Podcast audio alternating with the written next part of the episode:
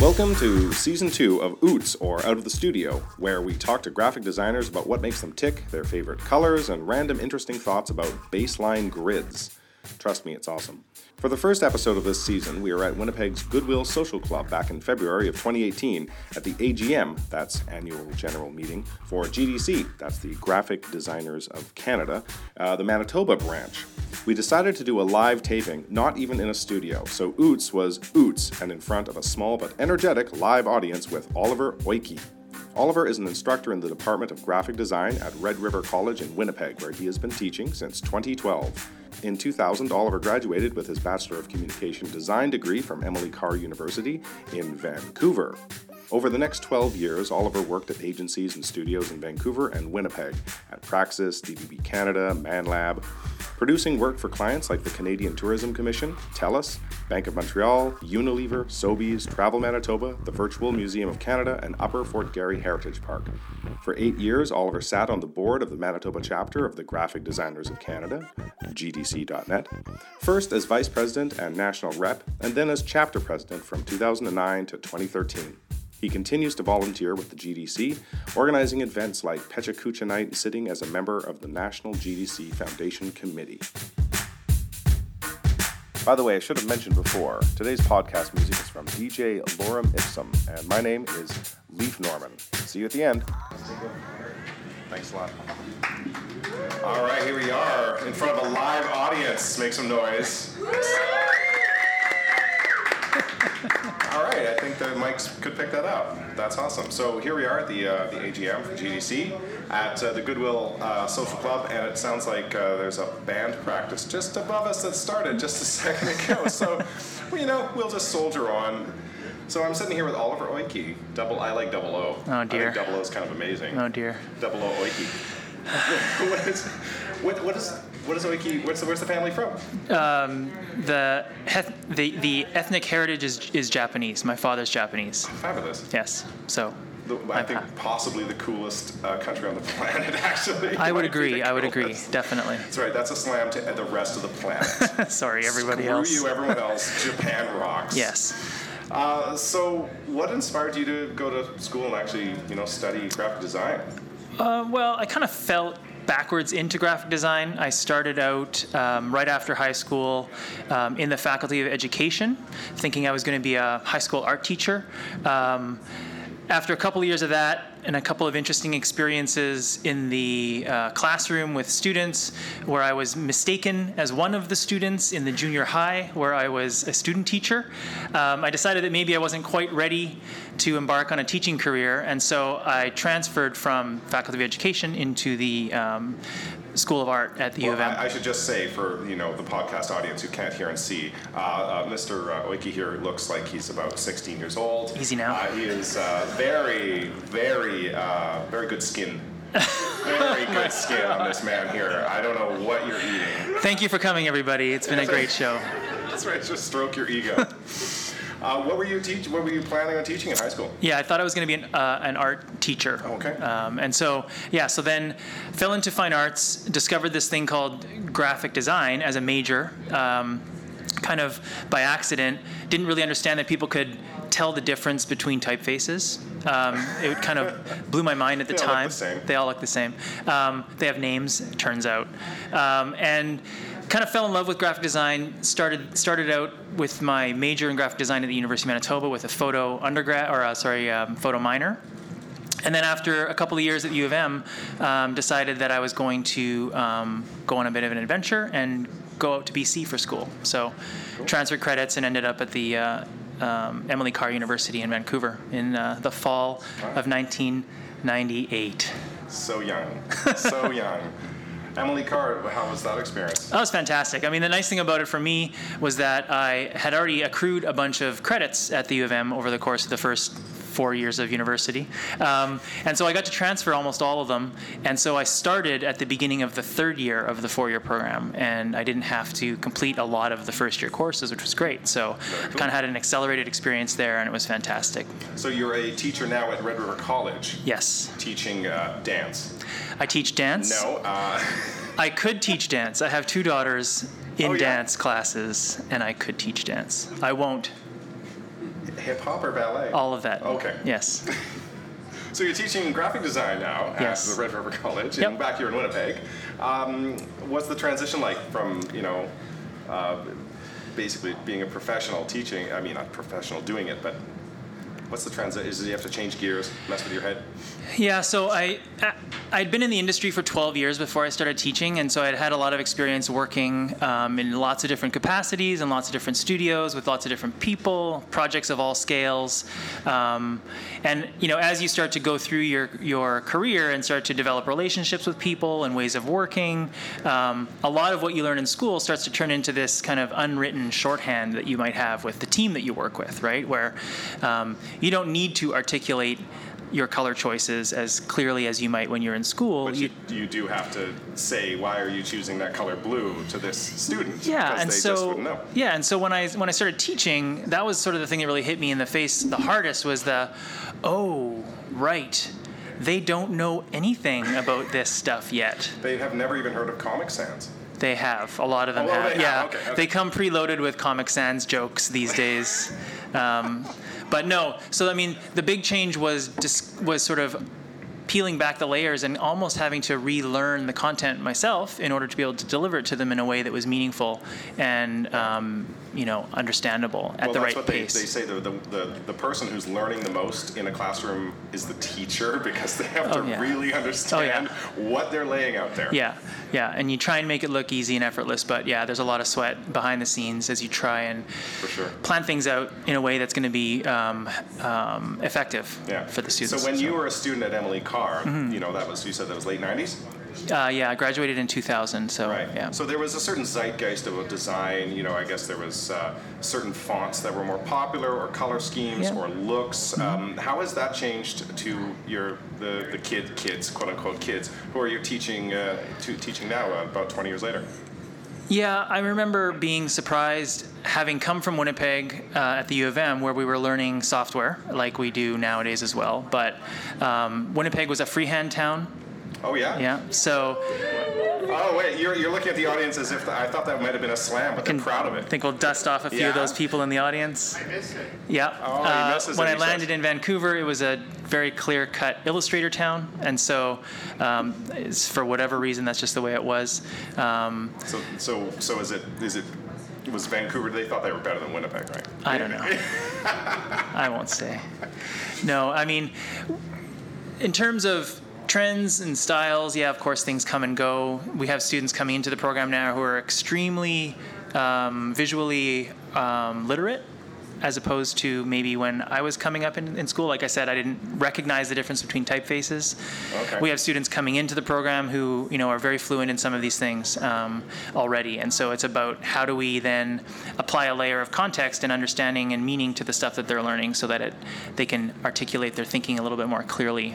Yeah, Yeah. Well, I mean, uh, Instagram has taught me as a photographer to be so visually literate so quickly now. Mm-hmm. Right. Or you know, simple things like sort of MTV video editing, uh, the the fast uh, video editing stuff. Just uh, people are Mm-hmm. And- so much more tuned. Yeah, and the students, I mean, the, these these younger students are are able to mimic and able to, you know, sort of reflect back what they're seeing, right? In in this very very quick rapid fire kind of way. And so what we try and do now is bring a bit of meaning to that and ask them, okay, well, why are you doing it that way, and how are you communicating your ideas, and Right, instead of you just know, can you explain what's going on here? And so that's where the fun is for me. That's cool. Yeah. So do you do you in your spare time when you're not marking papers? Uh, do you do some design on the side? Are you still getting hired? Getting I do. I do a little bit of work on the side, yeah. Yeah. So I have relationships with people that I used to work with in the past, generally, and you know, it's just the odd thing here and there. I'm not. I- I'm not pounding the pavement looking for work, so it's kind of a nice little perk that happens from time to time. But yeah, Yeah, yeah. That's, helps. You know, just keeps the muscles work working out a little bit, and it just sort of forces you to think about your work in a different way again, which is nice. Yeah, because you got to stay, you know, got to stay fresh. You can't just sit back and right. Yeah. yes. So yeah, and, and I try I try and be as um, honest with myself as possible of like the, the skills that I do have and the skills that I don't have, right? And so if I have an opportunity to learn something um, that I don't know, I'm going to try and take that opportunity. So. So how, how do you have to keep your, your students inspired, or are they already fired up by apps? Apps. Like, That's my impression of trying to be a grumpy old man. students come in all yeah no students come in all um, shapes and sizes they have varying levels of interest in the subject matter on You're at different it sound like their parents are par- their parents are pointing. Their parents are, are forcing them to, to go to class, and they you know you got to go get some secondary education, and they don't want to be there.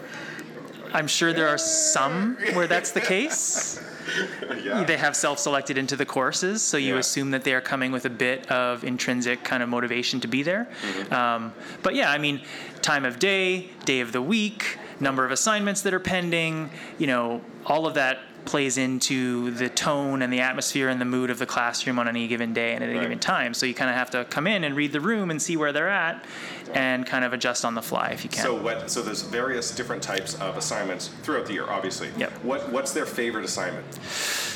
Um, I can tell you what their favorite assignments are not, uh, what, what they Hey, don't enjoy doing. Yeah. Um, no, I mean, it, I teach the first first year course. It's called Design One, and it's the basics. It is the principles and elements of design. Right, perspective, perspective, golden all, ratio, all of that all good that stuff. stuff, right, right, and right. so the first semester of that first year, most of the exercises are very hands-on. Mm-hmm. Uh, we don't touch the computer And they hate that. a little bit. Okay. Where's Um, the most? Yeah. So a lot of that work is kind of it's a, there's a multi-layered reason behind why we do it that way, right? Yes, of course, we want them to, to be able to learn and understand these principles and elements and see them as the foundation of what they do. But secondly, we use these um, sort of hand-rendered. Um, away from the computer kind of exercises as a way of um, building up their tolerance for the amount of work that they're going to be um, Right, lots of- experiencing over the next two years. Lots of uh, drawing and erasing and drawing. Craftsmanship is really important. Yeah. Uh, building up a, a sense of grit and stick-to-itiveness, and you know, happy accidents and Right. and things like that. And so we've sort of imposed the design process on them, um, the way that the, the assignments are structured, so that they they can't just skip ahead to the end. Right. So they hate they hate that kind of like old-fashioned grinding of. of I don't think that pencils I don't think they necessarily hate it, but. Well, I'm putting words in their mouth. Yeah, no, I don't. I wouldn't say that they hate it. I think they find it to be a challenge for Yeah. sure, uh, to slow themselves down, Yeah. to be more deliberate, to try a lot of different variations of an idea when they think maybe they've already achieved the uh, the solution that they want to pursue. Right. Um, but I think it's important for them to establish that habit of of um, research, ideation, exploration at the beginning of a project, so that they don't just get into the habit of jumping to the computer and starting to push things around. Right. Yeah, but I still want to know their what their fa- is their favorite assignment like designing a menu for a restaurant that doesn't exist or We do a fun assignment in the first year, first with the first uh, first semester of the first years, where they need to um, do these very really interesting abstracted typographic explorations. Uh, we they use their initials from their names, and they Oh, have that's to yeah, so they have to achieve um, symmetry and asymmetry, and they take their the letter forms. They get to choose from a, a collection or a handful of typefaces, and then they have to explore those uh, relationships, playing with positive and negative, uh, figure ground relationships, and exploring some more of those principles and elements of uh, symmetry and asymmetry. And they love that when we, it's all black and white. They have to hand paint them with the gouache. Gouache is probably the thing that they like the least.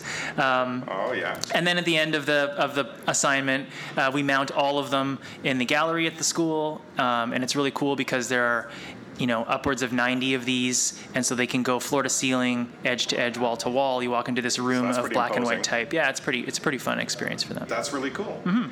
So you were talking about changes in the industry. Uh, do you, do you know what other design schools are are doing? Was was that something that you would sort of know, or are we kind of stuck alone here in Winnipeg and and knowing what Red River's doing, but maybe not Yeah. quite knowing what's going on across the country? No, I wouldn't know how to. I wouldn't know what to talk about about other colleges or other universities. Um, Yeah.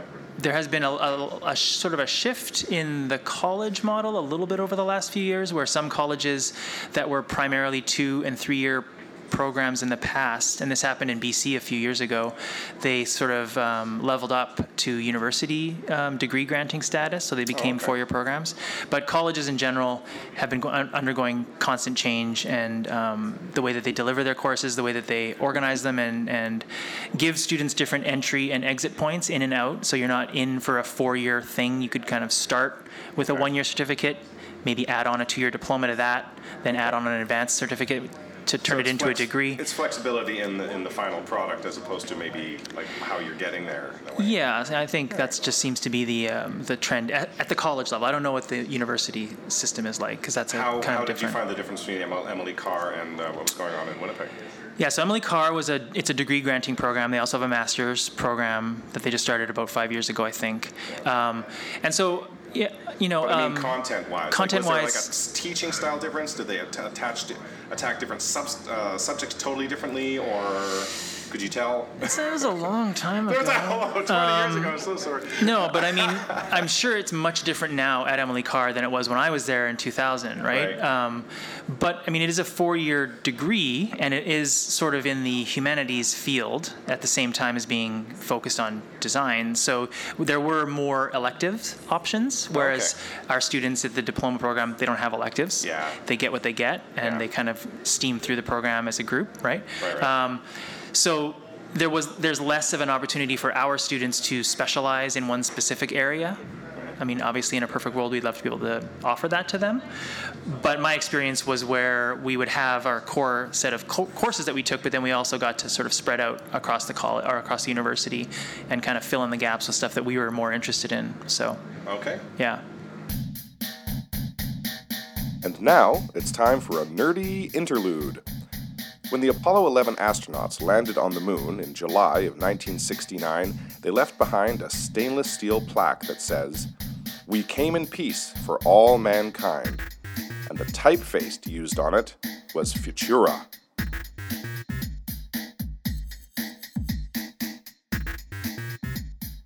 So, what do you think takes more creative energy, being a designer or being a design instructor? Okay. Um, that's it's different. It's it's it's nuanced. So as a designer, as a designer, in, for me personally, as a designer, um, I found myself focused on a couple of things. It was um, craftsmanship, like my own sense of developing my, my craft as a practitioner of design, things that I was interested in.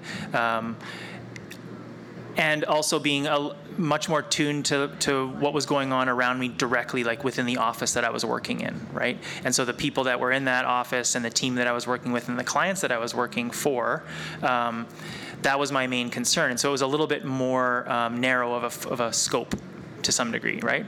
Now, as an instructor, um, as an instructor, I feel the emotions and the, the, the, the energy of my students, and I have 40 first year students, and or sorry, 40 second year students and 20 first year students, and it sometimes it can feel like you're an art director for for 40 different projects all at the same time, right? and so you have students coming to you you know, with the status of their current assignment, and you're, you know, you kind of lean across the table and say, "I'm sorry, I don't remember what your what your project is about. Can you please explain it to me?" And they look at me like, "How could could, you? you? not know what my project? We've talked about it five times." Yeah. and I'll say, "I'm sorry. Can you please just explain it to me one more time?"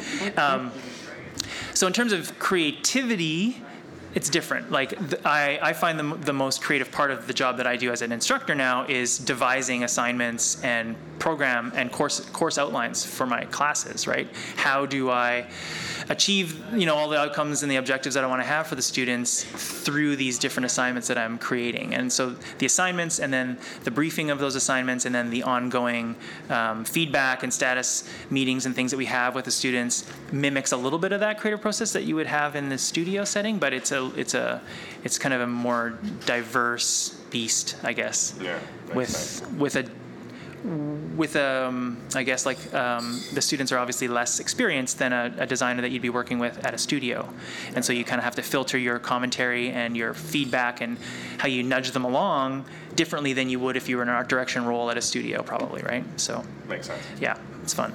What's your favorite color? Yes.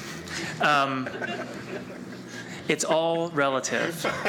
That's the thing that we hammer home. Yeah, in, in uh, first year, second semester, first year, we talk about color, and Josef Albers says all color is relative, right? So, you know, you see one color, it looks one way against one color, but it looks completely different against a second color, and so Yeah. it's all relative. But I've noticed that lately when Neutral. you go into yeah, neut- yeah he's wearing some. you can have any color you want as long as it's black. and sometimes red. Very Steve Jobs of you. Mm-hmm. Yeah. Uh, newer houses are getting built now. I've noticed gray is the new beige. Is anyone else? Yeah, I'm getting a lot of nods. You know, you would see you go into a house or a condo or something in the 90s, or even maybe even six years ago, and things were pretty beige, and now everything is just just a gr- gray, Gray. and gray carpets and gray walls, and it's. But the throw pillows will really make it pop. then then um, you get an amethyst throw pillow. That's right. Just that's And you can change that every year when Pantone brings out their Se- color forecast. Seasonally, Mm-hmm. seasonally you change it. It's Christmas time and Easter. That's right. Anyway, so how do you how do you inspire yourself to, to go in? Do you need to like psych yourself up to get in into uh, teacher mode on a cold winter morning or something? No, I'm always so very, very excited to get up and show up you, at the are you a college at Starbucks guy or 7:45 something? Like, in do you- February. What do you have to get the venti latte or what? Well, no, I mean my my alarm goes off at 6 a.m. pretty much seven days a week, so it's just the way it is. Well, you have Um, kids, you said. I have kids, yeah, and so, um, no, I mean, of course, you- you're going to have days where you are driving. Like I drive into work, so I'm driving into work, and I'm sort of psyching myself up for that first class during that drive. I listen to a lot of podcasts. you, you live in Gimli or something? yeah, yeah, yeah. I live in Thunder Bay. Yeah, it's a good, it's a commute. Yeah, The property tax yeah, is really cheap. yeah, it is. Bay. It's great. No, um, yeah, I mean, eh, of course. I mean, we're all human, right? And so there are good days and bad days. But I mean, for the most part, um, I'm so excited about the content most of the time that I try and um, I try and just bring that right to the surface with the students, even if it makes me look kind of like a dad sometimes. Um, you know, I try and make sure that they um, know how much I'm interested in the content, and I want them to be equally excited about it. And so, um, I'm I'm never I never stop you know looking for for stuff for resources for you know things that I could connect to an assignment. You know, um, I'll send students emails late at night. Oh, I found this thing that you need to, you know, you need to see this. You Oh, know, that's and great. and so I try and I try and um, model that behavior so that they um, they see it as something that they should also try and achieve. That's uh, yeah. I've been I've been a teacher in the past too, and I would get really excited about chemistry. Yeah. And then there's always one kid in the back puts his hand up and says, "Is this, is this going to be on the test?" Yeah, of course. Yeah. and then you want to kill them because it's really really interesting, but it's not necessarily on the test. So, Yes, I get very excited about things like the baseline grid. oh, do you have to explain the baseline grid in under 30 seconds for our podcast listeners? The, ba- the baseline grid is a. I, now, now you put the Oh, pressure boy, on. We, on we can edit. We can edit all of this out, right? This can be no. Well, actually, no. Maybe Evan will have to put an article about this in the blog. Is what Evan's going to do. Right. Think of the baseline grid as the structure, the skeleton that sits underneath of the layout. And it is usually tied directly to the type and the type setting of the document, in this case, a print document. And so you use the baseline grid to set a vertical and a horizontal rhythm in a layout. And um, it's something that students tend to resist because it requires just a tiny bit of extra time at the beginning of the pro, of the design process. But at, especially in the case of a magazine or some sort of document that has ongoing or ever-changing content, it's one of those tools that once it's been established and set becomes something that you can lean on heavily to help you make better decisions and more efficient decisions about where something should land in a layout. Right. It brings cohesiveness to the whole thing. Right. I got it. See, I got it right there. It's a beautiful, beautiful thing. You just, I see. I under, I don't know anything about the baseline grid, and you just, I got it. That's Right. awesome. So, what do you do that has nothing to do, something that you love that has nothing to do with design? Nothing. No, You're not what? well, you, yeah, I mean, you're a dad. So, besides that, I mean, do you jog? Do you like to go fishing? Oh yeah, I mean, I I um, I exercise, like try and keep in shape, um, run, do other sorts of things, fitness. I have um, the most handsome dog, Max, who is on Instagram type- constantly. what type of dog? He's just a mutt. He's, Oh, he's just- he's just a handsome mutt. A very very handsome boy, and right. uh, he he keeps me uh, entertained. We go on walks together, and um, I listen to my design podcast. So when I said nothing, I mean everything eventually Comes back to design. filters back through the design. Something I'll see on my walk will irritate me about something signage. So or besides this podcast, which I know you you listen to regularly and you subscribe to, correct? yes. Uh, what other design podcasts could you uh, pimp right now? uh, if you don't listen to 99% Invisible, that's an easy That's a one. good one. Low hanging fruit. Um, Song Exploder. Oh, I haven't heard of that one yet. Yeah, it's an it's a fantastic uh, podcast where in each episode a musician takes apart a song of theirs and explains how and why it was made. Oh. So it has nothing to do with graphic design, but it has everything to do with the creative process, and it's a fantastic um, podcast. Um, yeah, I listen to a lot of design or sorry, um, tech nerd kind of podcasts, the Accidental Tech Podcast, um, things like that. So Cool. yeah. All right. So we're just wrapping up now. I'm going to give this opportunity for the audience to yell out a question that we should ask. Anyone? No? Oh boy. They're, they're, they're, they're loud but shy, this audience here in Winnipeg. I'm editing this part out for sure. What's your favorite font? Uh, Sorry, typeface. What's your favorite typeface? Why is okay? Why is font bad? Ty- you have to say typeface, not font. What's the diff? Come on, teach. oh man. So remember back when I said that you have to relearn everything in order to articulate it. So um, the typeface is the design, the the the designed look of the of the letter forms. Okay. The font is the um, cut instance of that typeface. So you'd have a font of type. Am I explaining this correctly? Generally. Yeah, it's like a weight. So you might have a, a thin, a medium, a regular, bold, extra bold, black. Okay. Those are all fonts of a typeface. Okay, font of a typeface. Please correct me if I am wrong. There's there's so many Future people listeners of this on their, podcast. uh, on their uh, Many designers across the land shaking right their now, heads. like, Who lets this "Oh." person teach? walking their dog out in the forest, going, "Who is this guy?" so uh, so what? Your answer is italics.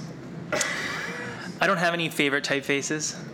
Um, the students, the students always roll their eyes at me because most of the time my answer to a question is, "It depends." Um, it depends. So it depends on the intention of the piece that we're working on. It depends on the audience. It depends on the functional requirements of the thing that we're working on. Um, of course, I'd have favorite choices within different categories or situations. Um, I love me a good slab serif. Good slab serif. Good slab serif. All yeah, right. nice chunky slab serif. Um, Like what's a what's a good chunky slab serif? well, I guess Clarendon is kind of the old school standard. Clarendon, okay. Yeah. Um, what have I used Chunkier recently? than Times. Much, much chunkier. Much chunkier yeah. than Times. Yeah. Um, Bank Gothic. That's I don't really know Bank Gothic, wide. yeah. It's like, I think it's I think it's a fake. It, our font, fonts are um, our typefaces are can have sort of be bastardized, right? People sort of steal them and then they don't really change them much and they put different names on them. Is that correct? Yes. Yeah. So then I may be speaking a different language. Haven't you heard of this one? And Yeah. then it's BS, right? Yeah, I don't know Bank Gothic. It's an it's in the Apple thing. Oh, it's in the one of the Apple universe. It just default comes system, it. right. Yeah, it just comes there. I you know I use it every once in a while. Last question. Okay. Final embarrassing question. Okay. How do you keep so young? I don't feel young. um, no, I, I don't. I don't know. You don't know? this that was a that was a that I was exercise. a bust. That was I a exercise. bust of it. Oh, we, we messed up. Okay, we need one final po- good pop of a question to end it on because that one that one I didn't feel satisfied with that. Wait, I, maybe I, you asked me a question. Well, you said you um, were a chemistry Yeah. teacher. Well, I, I taught chemistry in university. Okay. Think- I thought, well, first of all, I was actually going to be in art school. Okay. I got into U of M Fine Arts. I put in my portfolio. I got accepted. And then I went to Toronto and talked to some art students, and they were laughing about how they weren't going to pay back their student loans because they were going to de- declare bankruptcy. Oh, boy. And so then on the spot, on the sidewalk right by Spadina or whatever I was, I said, that's it, I'm not going to art school. And then a few years later, I went and I got a, uh, a degree in chemistry because I thought, oh yeah, that's a real, that's a real hard science. That's not just like being a fine art you know, loser or something. and I, I thought, yeah, I could be a chemist, and I wanted to teach high school. But it's even teaching first year university is kind of like babysitting a little bit. I discovered it's a little tough. It's it, the kids were not really interested in. Like I said, they're like, "Is this going to be on the exam?" Right. And I'm talking about crystals and amazing stuff and I'm trying to you know, really be Isaac Newton for them, and they were Right. not interested. Right. So it broke my heart a little bit. Now I'm a photographer. So how did how did photography come into the? I just all through university, I was just Okay. being a photographer, mm-hmm. and I very slowly ramped up. I never even went to school for photography. Mm-hmm. I took a couple of courses at Red River, actually. go. A couple of the weekend courses. I didn't even do the the full. Like they've got a full program. I Right. didn't even do that. Right. And I just made so many mistakes that I eventually learned, and now I bought a house and a car, and I'm a photographer. Hey, nice. So, That's great. and with that, I guess we'll end. Oh, Carson we has a got s- one. Carson has- Carson. So Oliver. Yes, sir. Any design heroes, and how about a design mentor? Okay, design heroes and a design mentor. Design mentor, yeah. Um, I the first job that I had, um, I got hired at a place called Praxis Corporate Communications in Vancouver. Um, the owner of that business was named Roberto Dosil, and he is a designer and educator in Vancouver. Um, Roberto was one of my favorite people um, ever coming up. And so not only did I get to enjoy him as a professor at school, but then he hired me and I got to work for him for a couple of years at his at his studio. Yeah, and Roberto had a great um, approach to to life, and he had a great. Um, approach to design. He's a fantastic designer, very thoughtful, th- thoughtful guy, and kind of took care of us really well at the studio. So I always like to talk about Roberto because he's one of those people that made a big mark on my on my life in terms of how to conduct yourself as a professional and as a designer. Um, and so we actually had to we actually brought him out here. I brought him out here. I was the one that kind of pushed for him uh, in 2004 for the Blue Sky conference that we had. So any excuse that you can get to bring the people who you like to town, you take. And uh, and so we had him here, and he did a talk at the Millennium Center for that um, Blue Sky conference in 2004. Um, Design heroes. There are many. Um, John Maeda is one who I who I look up to a lot. He is a um, Japanese designer. Um, was the head of the MIT Media Lab in the 90s um, in the states, um, and has over the years done things like um, he was president of the Rhode Island School of Design for a few years, a few years back. Now he works for Automattic, the people that um, produce WordPress and he's sort of a, an evangelist for those guys and kind of travels around and talks about design in very high sort of high abstract kind of ways um, incredible designer back in the 90s when he was you know sort of working much more hands-on but just a very thoughtful guy and John uh, Maeda. john maeda yeah Very cool. We'll Yeah. try to put some links uh, links to him on the on the blog as well. Mm-hmm. All right, cool. I think that's a fantastic uh, place to end. Thank you very much, Oliver. thank you very much for having me